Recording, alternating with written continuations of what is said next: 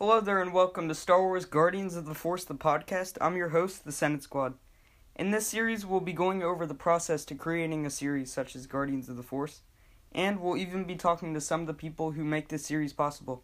Without further ado, let's begin.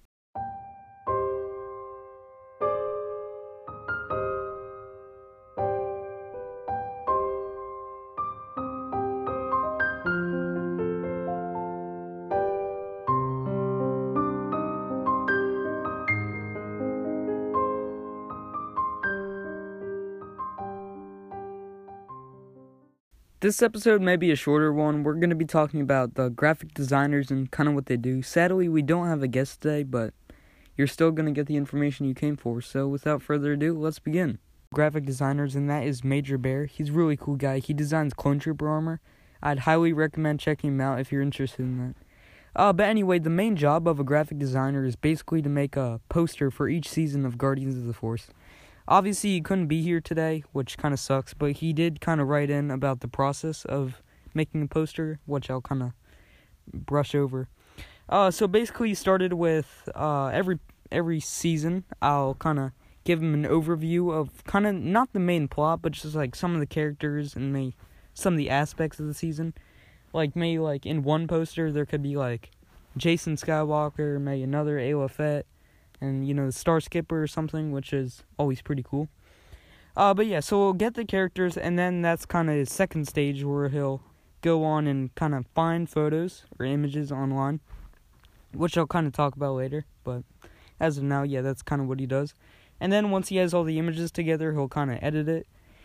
I don't know how he does it. I am horrible at editing. I can't believe it's every time he makes a poster, it's always so great. I I'm just so surprised. And then finally, he'll always just send it to me for just final review. And from there, I post it, which is always pretty cool. So I mentioned this earlier, but I kind of wanted to go over finding the right images or the right media for making a poster. Uh, I in a little bit we're actually going to be doing another podcast episode about trailers for Guardians of the Force, which will be pretty cool since I actually make the trailers myself. But anyway, I know firsthand how hard it can be just to find the right media or the right images to make a poster or a or a trailer cuz Guardians of the Force isn't a series with like fully fledged out artists or just poster artists, you know. So it can be hard or challenging sometimes to find the right images because sometimes the images that you find don't always align exactly with like the actual story.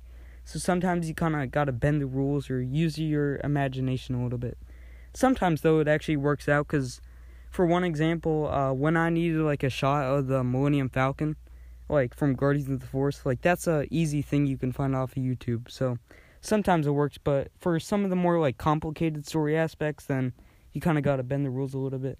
So I know firsthand how much work that Bear puts into it, not only with like designing it, I don't know how he does it, but also just the creative process and just bending the rules a little bit, you know.